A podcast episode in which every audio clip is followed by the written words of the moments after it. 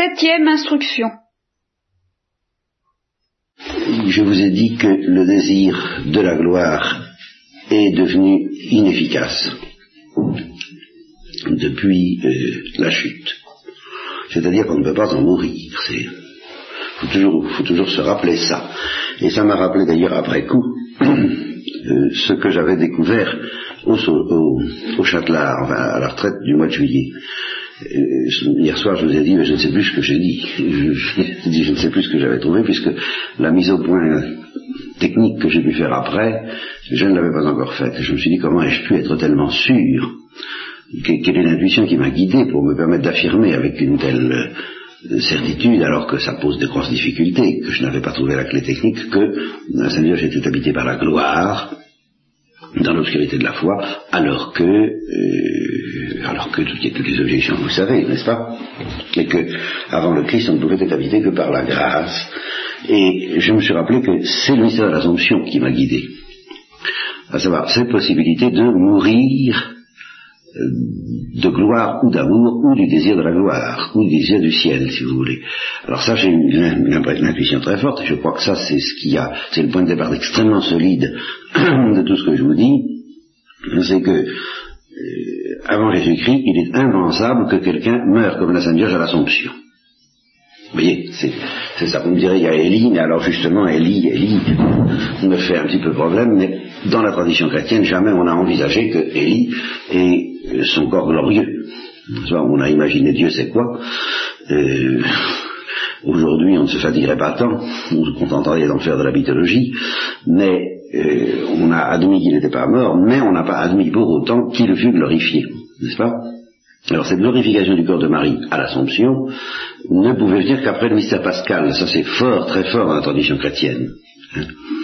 Donc là, Marie a retrouvé un certain pouvoir de mourir d'une autre façon que nous, à savoir sous l'aiguillon de la gloire, qui avait été perdu depuis le soir de la chute. Voilà ce qui m'a guidé. Oui, voilà le point de départ ferme. Et alors j'ai retrouvé dans la vie chrétienne j'en ai parlé pas mal à cette occasion-là, des exemples, des, faits, des, dans la vie des mystiques en particulier, alors des, indices extrêmement nets en faveur de cette possibilité de mourir de gloire, un peu à la manière de la Vierge à l'Assomption, c'est-à-dire en étant apparemment libéré même de l'autre mort qui est offert de certains chrétiens. Alors, sans entrer dans le détail, il y a l'exemple le plus saillant pour moi, c'est ce trait de feu de Thérèse de l'Enfant Jésus, qui, disant que si ça avait duré une seconde de plus, elle serait morte. Elle serait morte, eh évidemment, de gloire. évidemment, sous la pression d'un excès d'amour. Bon. Alors, voilà, euh, voilà ce qui fut le fil directeur.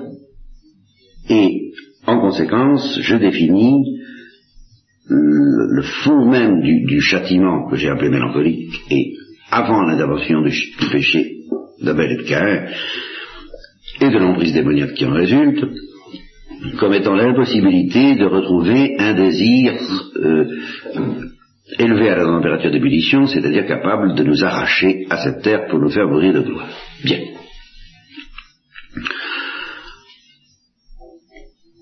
Entre les hommes depuis la chute, les meilleurs, qui ne peuvent plus désirer la gloire, ni même le salut, qui ne peuvent pas désirer le salut d'une manière efficace, d'abord parce qu'ils ne savent pas ce que c'est, et ensuite parce que ça ne leur est pas rendu, parce que c'est ça le, châtiment, et je vais jusqu'à dire que, bien que la Sainte Vierge ait retrouvé l'Immaculée Conception, eh bien, euh, à une réserve près sur laquelle nous allons justement énormément insister, euh, jusqu'à l'Annonciation, elle n'a pas eu un désir efficace du salut à une réserve près, qui est, capitale. C'est une formule dangereuse que j'emploie là et, finalement contestable. Alors, mettons que je, me rétracte et je laisse de côté provisoirement le cas de la Sainte Vierge, et finalement, le cas de tout le peuple juif, le peuple juif tout entier, je dis qu'en tout cas, les hommes ne peuvent pas retrouver le désir efficace du salut, c'est-à-dire le désir efficace de désirer la gloire à en mourir. Bien. Eh bien, entre ces gens-là, qui, quelle que soit leur sainteté, la perfection du renoncement auquel ils parviennent et de la nature intègre qu'ils retrouvent, Et puis, disons, le monde chrétien inauguré par Jésus-Christ, eh bien, il y a une étape intermédiaire, qui est précisément celle du peuple juif. Le peuple juif ne retrouve pas, n'a pas encore, et même la Sainte Vierge, alors là, jusqu'à l'Annonciation, un désir efficace de la gloire, c'est-à-dire que jusqu'à l'Annonciation, la Sainte Vierge elle-même ne pouvait pas mourir du désir du ciel. Pas? Ça, euh, Et c'est vrai pour tout le peuple juif. Il ne pouvait pas désirer le ciel à en mourir. Il ne pouvait pas mourir d'amour, comme Thérèse l'Enfant Jésus l'a évoqué. Mais, il leur a été donné non pas un désir efficace du salut,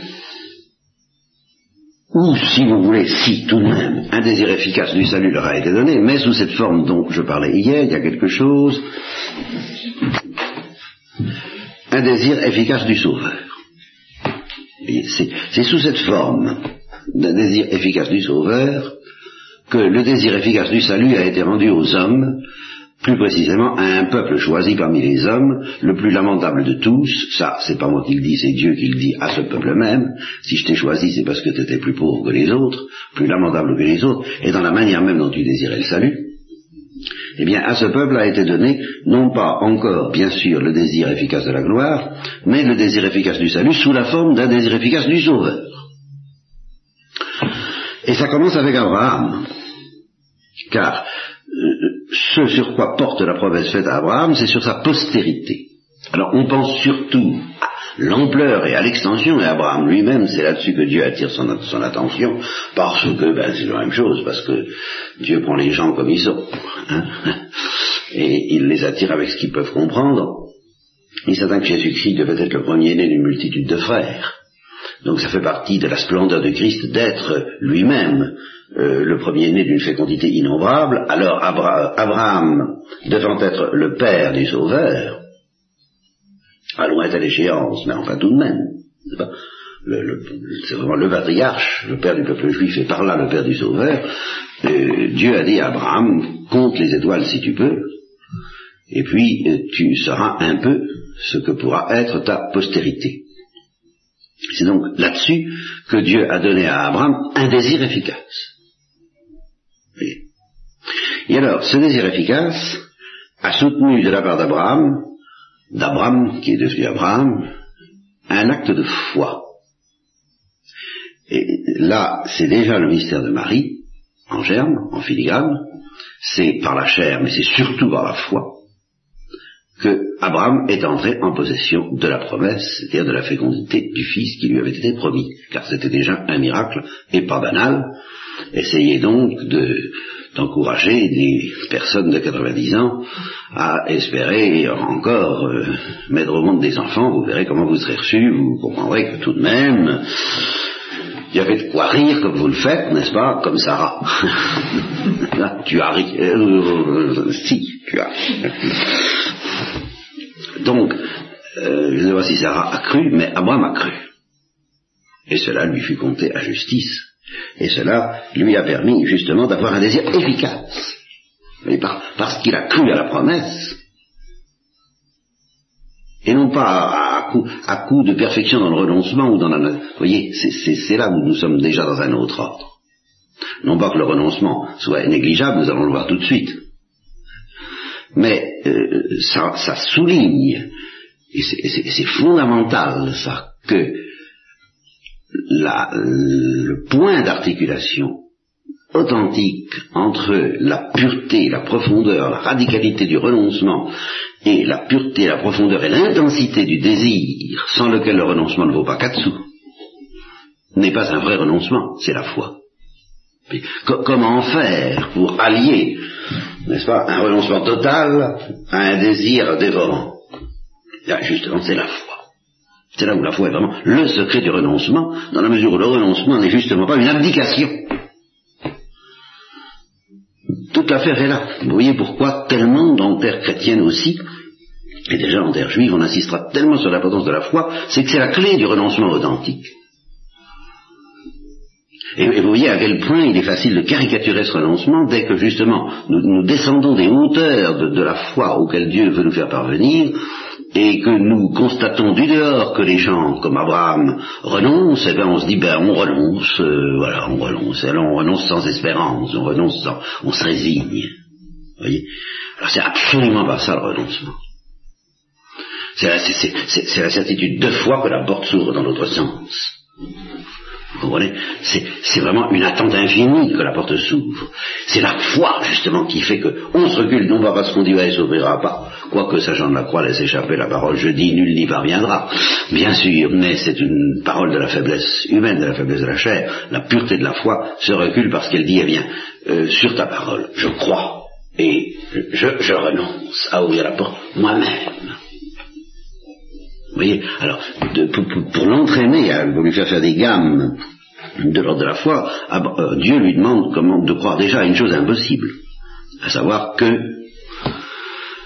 euh, il lui donnerait une fécondité, une progéniture à l'âge qu'il avait et à l'âge de Sarah. Et puis, pour affiner cette foi, il commence par avoir l'air. Alors ça, ça c'est beaucoup plus subtil et c'est beaucoup plus profond avoir l'air de retirer cette promesse. Et euh,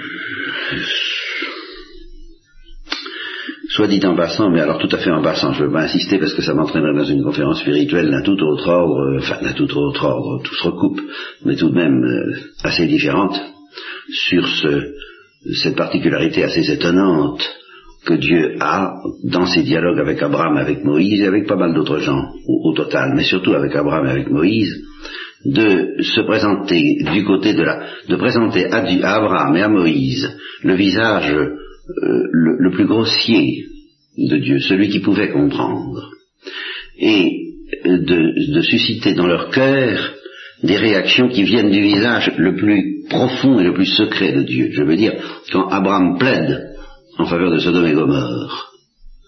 Et quand Moïse plaide en faveur du peuple de Dieu, c'est le Saint-Esprit. C'est évidemment pas d'eux que ça vient. Or, ce plaidoyer, il l'exerce face à un Dieu qui a l'air de rien y comprendre. Vous comprenez Qui dit laisse-moi exterminer tous ces gens-là, ou bien je vais exterminer Sodome et Gomorre. Et, c'est là qu'Abraham, en tremblant, dit et s'il reste que vingt justes, et s'il reste que dix justes, n'est-ce pas? Et c'est le visage inconnu de Dieu, celui-là, mais par derrière. Vous voyez? Bon, mais ça, je passe là-dessus.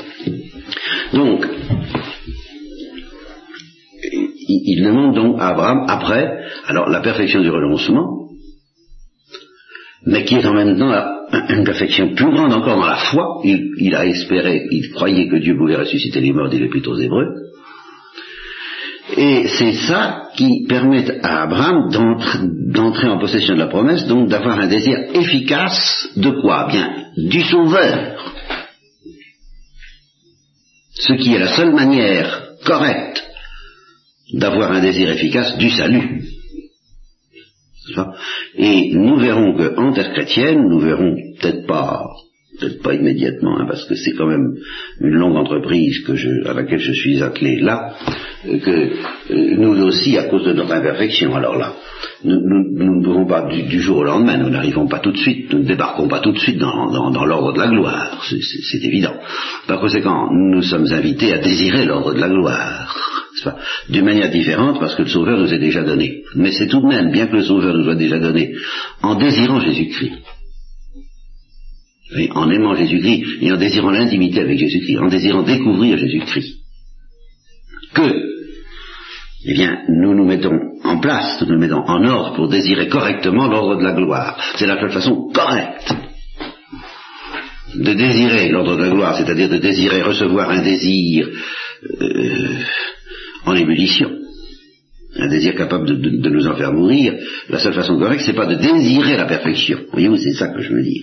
C'est pas de désirer la perfection, même du désir, même du renoncement, même du salut tel que nous pouvons le comprendre d'une manière ou d'une autre, et c'est quelquefois assez lamentable la manière dont nous le comprenons. C'est justement pour nous préserver de tous ces égarements que Dieu nous dit, au lieu de désirer le salut, tant que tu n'en es pas à désirer le ciel, ben, désire le sauveur.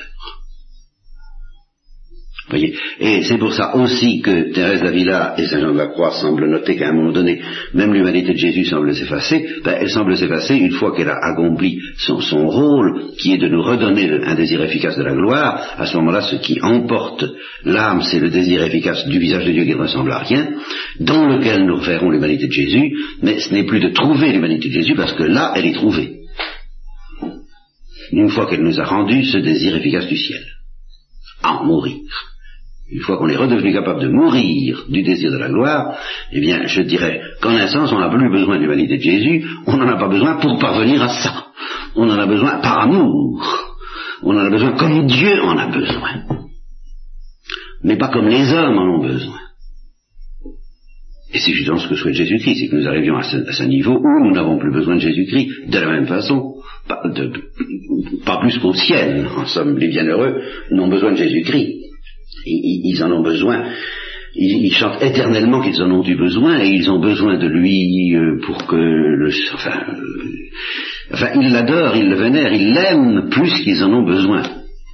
il, n'est plus l'initiateur à la gloire, euh, il est le compagnon de la gloire, et le, premier, et le roi, bien sûr, et, et le prêtre encore. Bien. Eh bien, dans ces temps où le Sauveur n'existait pas, la seule façon correcte de désirer le salut était déjà, et c'est à cela que Dieu a initié le peuple juif, et c'est toute l'éducation du peuple juif, de désirer le Sauveur, de, désirer le Messie. Alors ça, ça a été le cas pour Moïse, parce que euh, le Sauveur est fils d'Abraham, il est donc fils du peuple juif tout entier, un peu à la manière dont il est fils de Marie, c'est-à-dire que par la foi, le peuple juif et par la chair, les deux, mais Marie aussi par la foi et par la chair. Hein?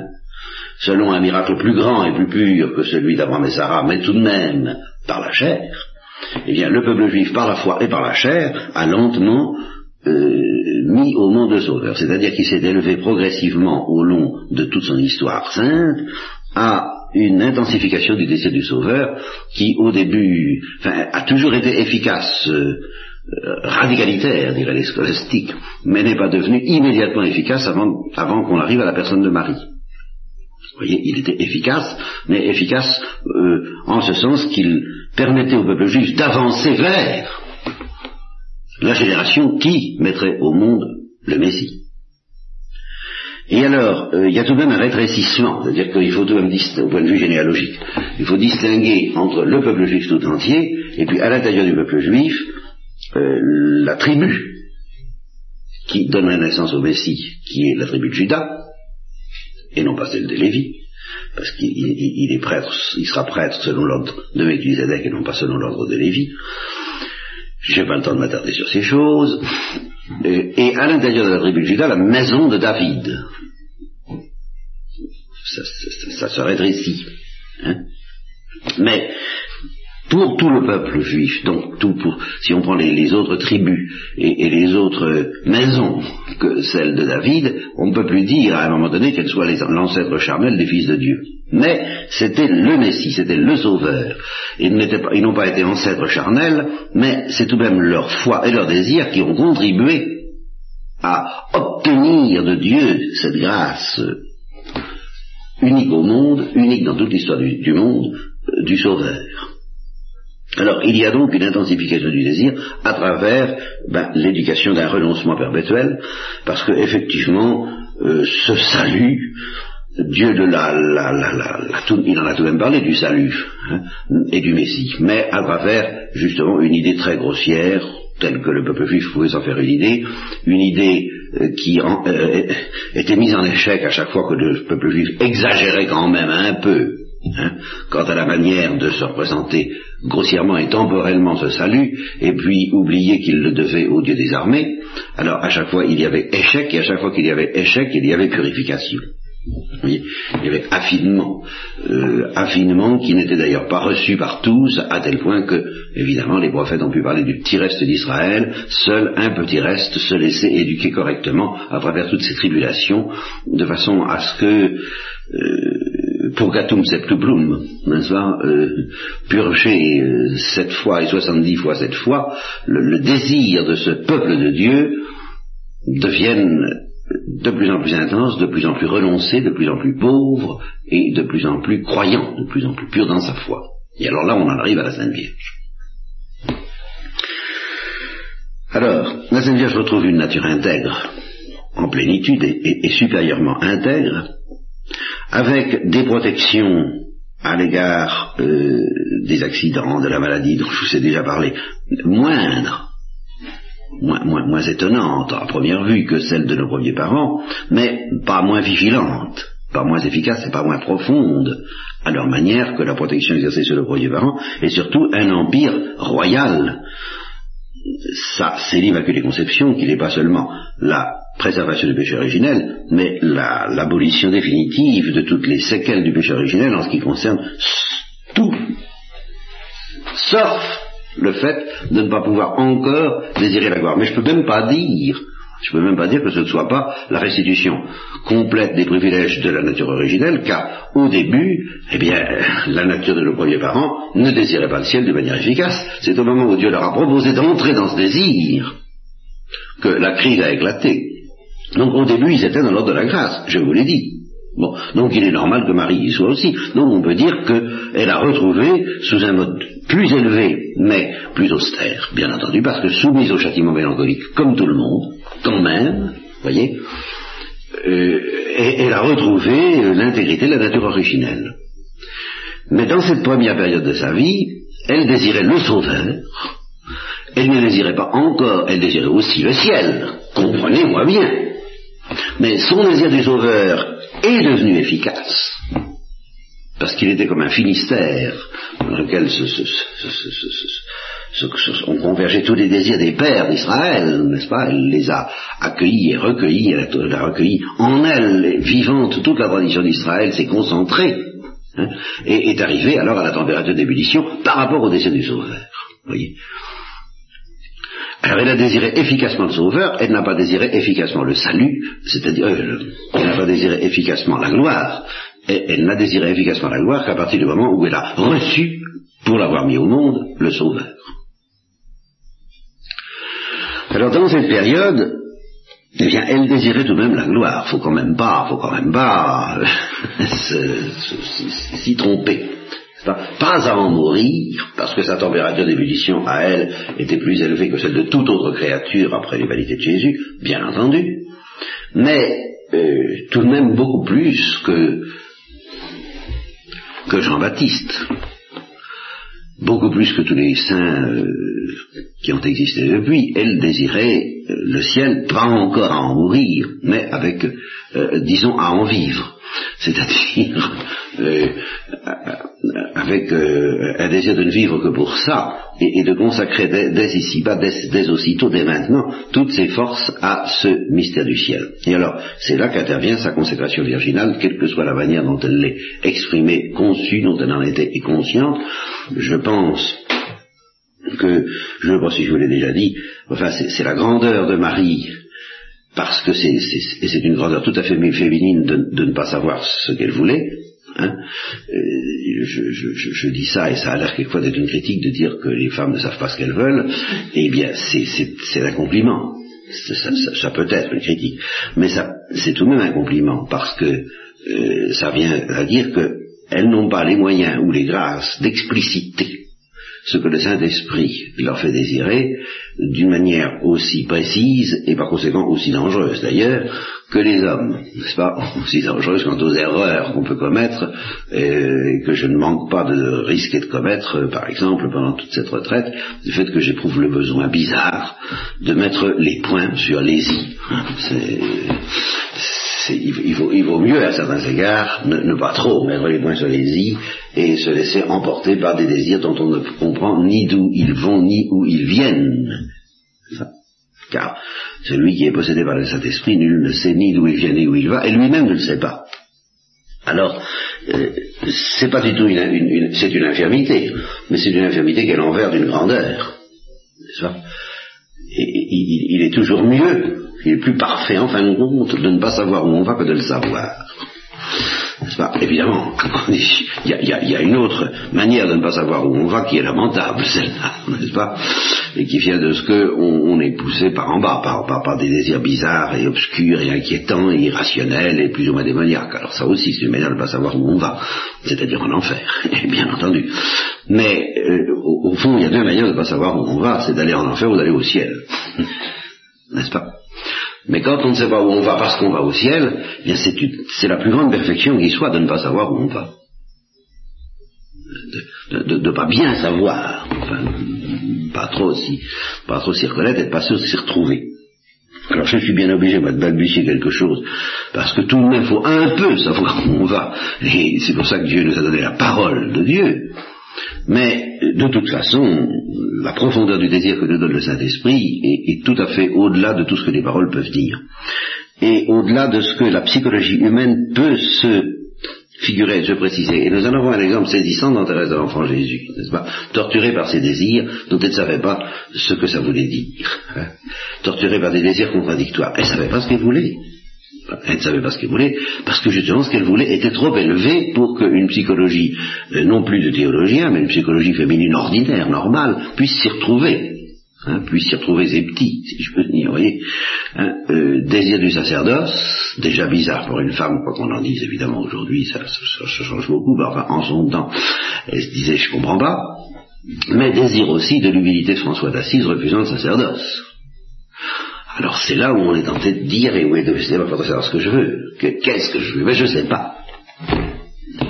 Bon, désir, je vous l'avais dit, alors là, je me rappelle vous l'avoir dit, les désirs du martyr, les désirs de l'apostolat, les désirs écartelant dans toutes les directions, impossible à satisfaire jusqu'au jour où elle a compris, alors dans une lumière venant vraiment du Saint-Esprit, ben, que finalement elle désirait l'amour, elle désirait la ciel, elle désirait la gloire, justement.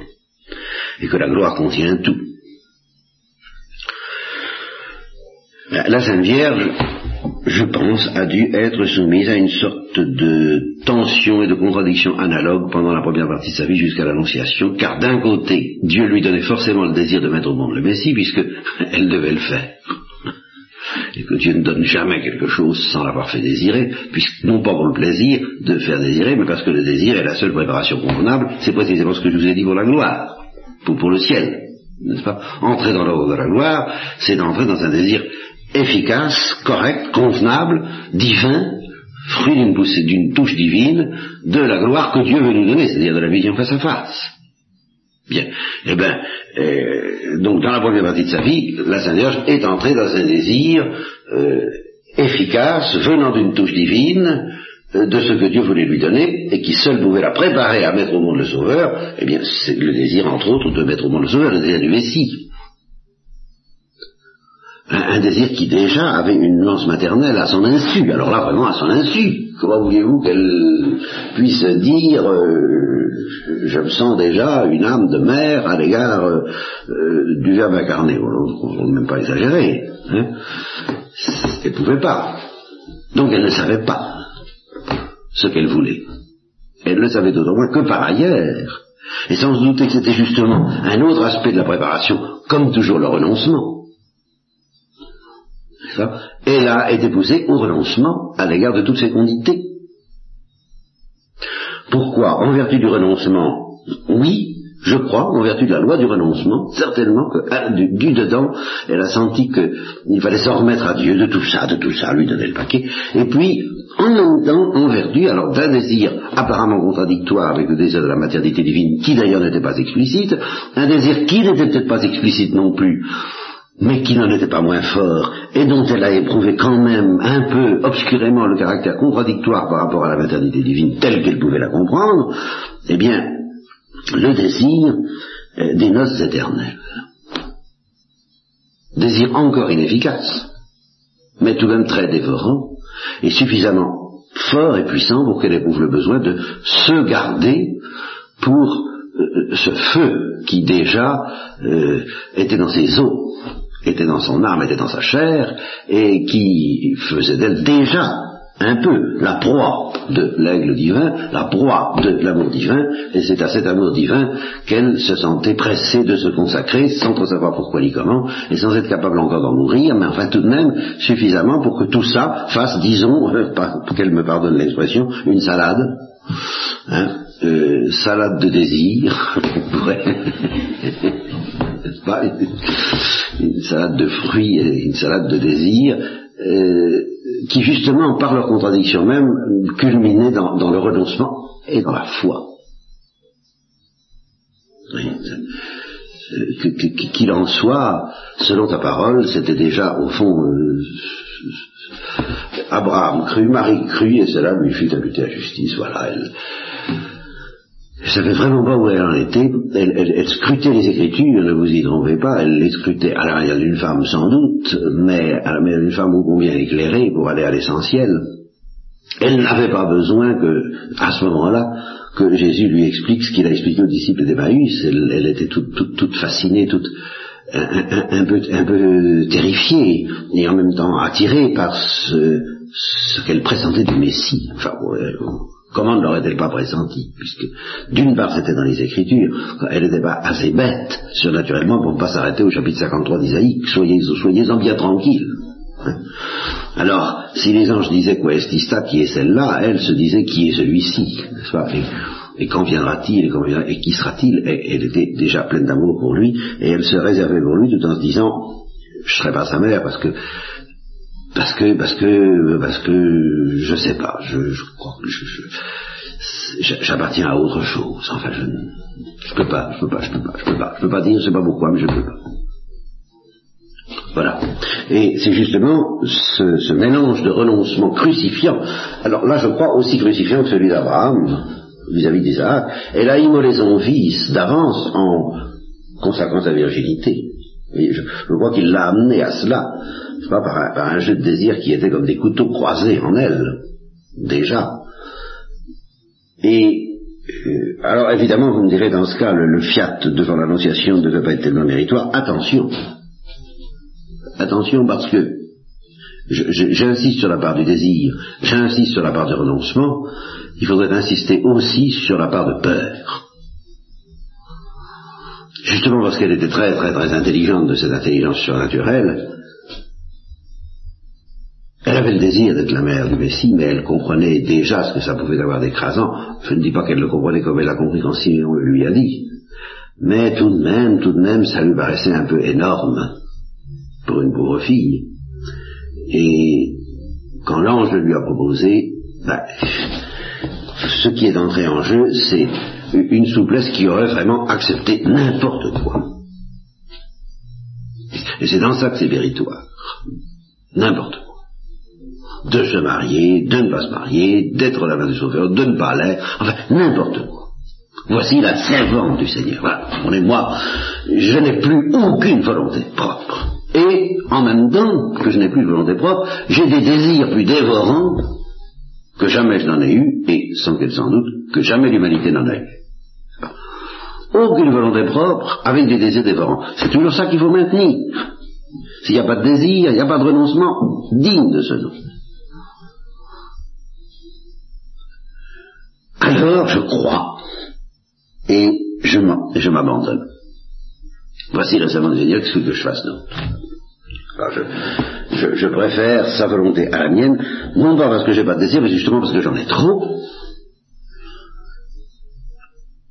et que c'est sa volonté qui seule pourra mettre en ordre tous mes désirs et non pas la mienne. Et c'est en ça tout de même que cet acte était méritoire, et qu'il a pu euh, s'opposer à des tentations théoriquement possibles euh, de se soustraire à... C'était le, dernier moment où elle pouvait encore se soustraire à toute cette aventure. Vous voyez à partir de l'annonciation, je crois qu'elle ne le pouvait plus, parce qu'à partir de l'annonciation, elle est entrée dans l'ordre de la gloire. Alors là, son affectivité ayant basculé, dès l'incarnation du Verbe, elle ne pouvait pas plus, à mon avis, à mon avis, hein, je suis tout à fait prêt à toutes les rétractations qu'on voudra, Saint Augustin m'en ayant donné l'exemple, euh, à mon avis, elle ne pouvait pas plus pécher désormais que les bienheureux qui voient Dieu face à face. Pouvait être tentée comme le Christ a été tenté, et elle pouvait être soumise à, des combats. Et nous verrons qu'en fait, elle a été soumise au combat lui-même de Jésus-Christ. Elle a participé, elle a communié en, plénitude au combat de Jésus-Christ, mais ça, ça pouvait être une tentation, ça ne pouvait plus être une épreuve, en ce sens que j'appelle épreuve, pour mettre encore une fois quelques points sur quelques-y, J'appelle épreuve tout combat ou toute tentation à l'occasion de laquelle une, volonté se détermine un peu plus. Une volonté passe d'un état moins déterminé à un état plus déterminé. Alors ça c'est une épreuve. Parce que justement ce passage peut être refusé, puisqu'il y a une certaine indétermination, et qu'il est demandé à cette volonté de se déterminer davantage qu'elle ne l'était, en faveur d'une option donnée, soit pour la confirmer, soit pour en changer, hein, eh bien là, euh, la liberté peut jouer dans le sens du oui ou dans le sens du non. Mais pour Jésus-Christ, il est clair que quels que soient ses combats et quelles que soient ses tentations, euh, il n'a jamais eu à se déterminer davantage, il l'était parfaitement dès le début. Et je dis moi, en vertu de la vision face à face. Eh bien, je crois que, à partir de l'Annonciation et de l'incarnation, Marie a grandi encore en grâce, en charité et en amour à la faveur de tous les combats qu'elle a essuyés dans l'obscurité de la foi, et même, et même une fois qu'il n'y a plus eu de combat dans cet état très mystérieux qui a tout déclenché dans mon esprit, parce que ça a attiré mon attention dans l'état extraordinaire où elle était après la résurrection de Jésus, et où à mon avis elle n'a même plus eu à subir de combat ni de tentation, parce qu'elle a épousé la résurrection de son fils, qui ne meurt plus à partir de ce moment-là, hein. mais même dans cette situation, parce qu'elle était dans l'obscurité de la foi, cheminant sur la terre, eh bien, et que, la lumière n'avait pas tout de même ce caractère implacable qu'elle a pour les âmes séparées, même au purgatoire, à cause de cela, elle pouvait encore grandir en charité, grandir en amour, grandir en désir. Le désir était pourtant déjà arrivé à la température d'ébullition, mais même une fois arrivé à la température d'ébullition, le désir peut grandir encore. S'il plaît à Dieu de maintenir une âme dans l'obscurité de la foi. Et c'est pour ça qu'elle a été agitée, non pas agitée, mais soulevée à partir de ce moment-là, spécialement à partir de la résurrection, car c'est encore une fois ça qui a attiré votre attention d'abord, eh bien, euh, soulevée par un désir immense comme l'océan, mais paisible comme l'océan et grandissant toujours, comme, une marée montante, vous voyez, une marée montante qui, devient de plus en plus irrésistible, mais qui reste toujours aussi calme que l'océan. C'était vraiment la, grande paix, tranquille, euh, un, désir tranquillement fou, n'est-ce pas, et, follement tranquille, si, vous voulez, follement irrésistible, qui, emporte tout, mais qui emporte tout à la manière dont la marée montante emporte tout c'est-à-dire sans agiter, sans faire d'histoire. Les eaux recouvrent la surface de la terre, et puis voilà, puis c'est pas la peine, c'est la grande inondation, rien n'y résiste. Elle a donc pu grandir encore, ô combien, en désir, en amour, et par conséquent en gloire finale, mais elle n'a pas eu à se déterminer davantage, je crois, à l'occasion de tous ces événements, et même des combats qu'elle a connus avant la croix, et au pied de la croix, parce que elle ne pouvait pas aller plus loin en fait de détermination, je pense, que le fiat de l'Annonciation. Oui, ça, ça a été la détermination ultime. Au-delà de ça, il n'y a plus que la vision face à face. Je crois. Hein, quitte à raffiner encore et à lancer encore, si j'ai l'impression de m'être un peu trompé. Mais je ne vois pas beaucoup d'épreuves, de choix, de bifurcation, euh, de, possible pour la Sainte Vierge à partir de ce moment-là. À ce moment-là, on peut dire d'elle, alors beaucoup plus justement encore que les sœurs de Thérèse ne le disaient de Thérèse, vous êtes possédés par l'amour de Dieu comme on l'est par le démon.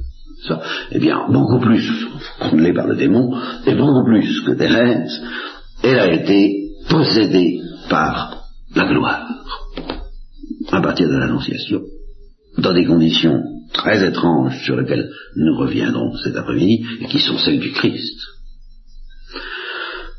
dont elle avait la, parfaite euh, communication. Elle était, elle était déjà l'épouse de Jésus à partir de ce moment-là, tout en étant sa mère, nous verrons ce que ça veut dire, mais elle a été possédée par la gloire. Et quand on l'est à ce degré, où, Dieu se communique totalement, pleinement, comme dit Saint Jean de la Croix, selon la description qu'il fait de la dernière partie de la nuit, à ce moment-là, euh, il n'y a plus de péché possible. Non seulement il y a préservation infaillible, mais il n'y a plus de péché possible, me semble-t-il. Par conséquent, il n'y a plus d'épreuve. Voilà pour la Sainte Vierge, avant l'Annonciation, et je pense que nous avons donc suffisamment préparé les voies, enfin suffisamment, jamais suffisamment, mais enfin il faut bien se décider tout de même un jour à parler de Jésus-Christ, à parler du mystère du Christ, dont nous n'avons pas commencé à parler. Alors, euh, à partir de ce soir, nous allons affronter ce mystère du Christ, qui est le, nouvel Adam, qui, qui, vraiment, pour la première fois, et ça c'est, très net, c'est pour ça que je tiens à dire que Marie, avant l'Annonciation, n'a pas retrouvé encore un désir efficace de la gloire, n'est pas encore entré dans l'ordre de la gloire. Parce que si les hommes ont bénéficié de la rédemption de l'histoire de la chute, il appartenait à Jésus-Christ dans l'histoire du monde, alors dans l'histoire du salut, d'être le premier homme à retrouver la gloire dans des conditions paradoxales, alors extraordinairement paradoxales, où nous verrons que cette gloire retrouvée par Jésus-Christ doit être non seulement pour nous la possibilité du rachat, mais ça je dirais c'est presque bon, c'est en se jouant que, Dieu nous a rachetés. Et, la nécessité de nous racheter a été pour Dieu, pour la sagesse divine, un prétexte à jouer un jeu bien plus extraordinaire que le simple fait de nous racheter, pour lequel les théologiens disent bien qu'un sourire aurait suffi. Un sourire aurait suffi. Il fallait l'incarnation, sans doute, je le maintiens, il fallait quelque chose. Bon, euh, j'ai réfléchi pas mal sur ces notions de dette, de justice, de réparation, qui sont des notions d'amour, et non pas des notions d'épicerie. N'est-ce pas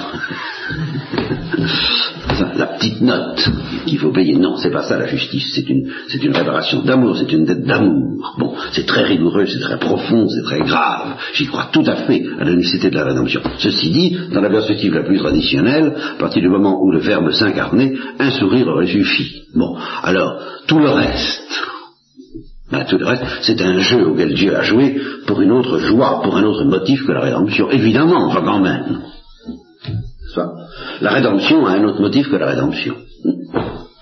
Voyez, la, rédemption telle que Dieu l'a inventée, avec ce, combat effrayant entre la lumière et les ténèbres, a une autre signification, un autre but et une autre portée que le simple fait de nous racheter, qui aurait pu se faire à beaucoup moindre frais. Donc, donc si Dieu s'est plus à accumuler un tel luxe, de, souffrance et de combat autour de notre salut, c'est pour une autre raison. cette autre raison, je l'ai pas dit pendant des années, non pas pour la comprendre, mais pour ne pas la comprendre. Je veux dire, pour ne pas la comprendre de la bonne manière, celle qui consiste à euh, justement ne pas capituler, ne pas abandonner, à être plein d'un désir de comprendre, d'un désir qui renonce et qui s'en remet dans l'obscurité de la foi. Mais justement pour vous amener à, cet état où votre intelligence à la fois euh, a un grand désir de la lumière et puis capitule dans l'obscurité de la foi et dans le don de la foi, ben, il y a quand même quelques petites choses à dire sur, sur le caractère extraordinaire de ce mystère que Dieu a voulu réfracter dans la mort de son Fils. Alors, alors là, là, là, nous allons retrouver le mystère de Jésus-Christ, le mystère du Sauveur. Nous allons y attarder un moment, nous allions y revenir. Je, vous je, je, devais vous en parler en faisant le cahier sur la rédemption. C'est là où je vous dis maintenant, je ne leur ferai plus tout à fait tel que je l'ai fait, et j'aime autant vous en parler tel que je leur ferai maintenant, plutôt que de vous en parler tel que je l'aurais fait en ce temps-là, plutôt tel que je l'ai fait en ce temps-là. Hein, c'est-à-dire avec pas mal d'insuffisances quand même. Alors il y en a encore des insuffisances, mais je ne les connais pas. Alors, je, préfère tout de même éviter celles que je connais. Donc nous, reparlons de ce combat du Sauveur et, comment il est la réfraction de ce qu'il y a, bah, je crois, de ce que nous pouvons soupçonner de plus profond sur la terre du visage de Dieu qui ne ressemble à rien.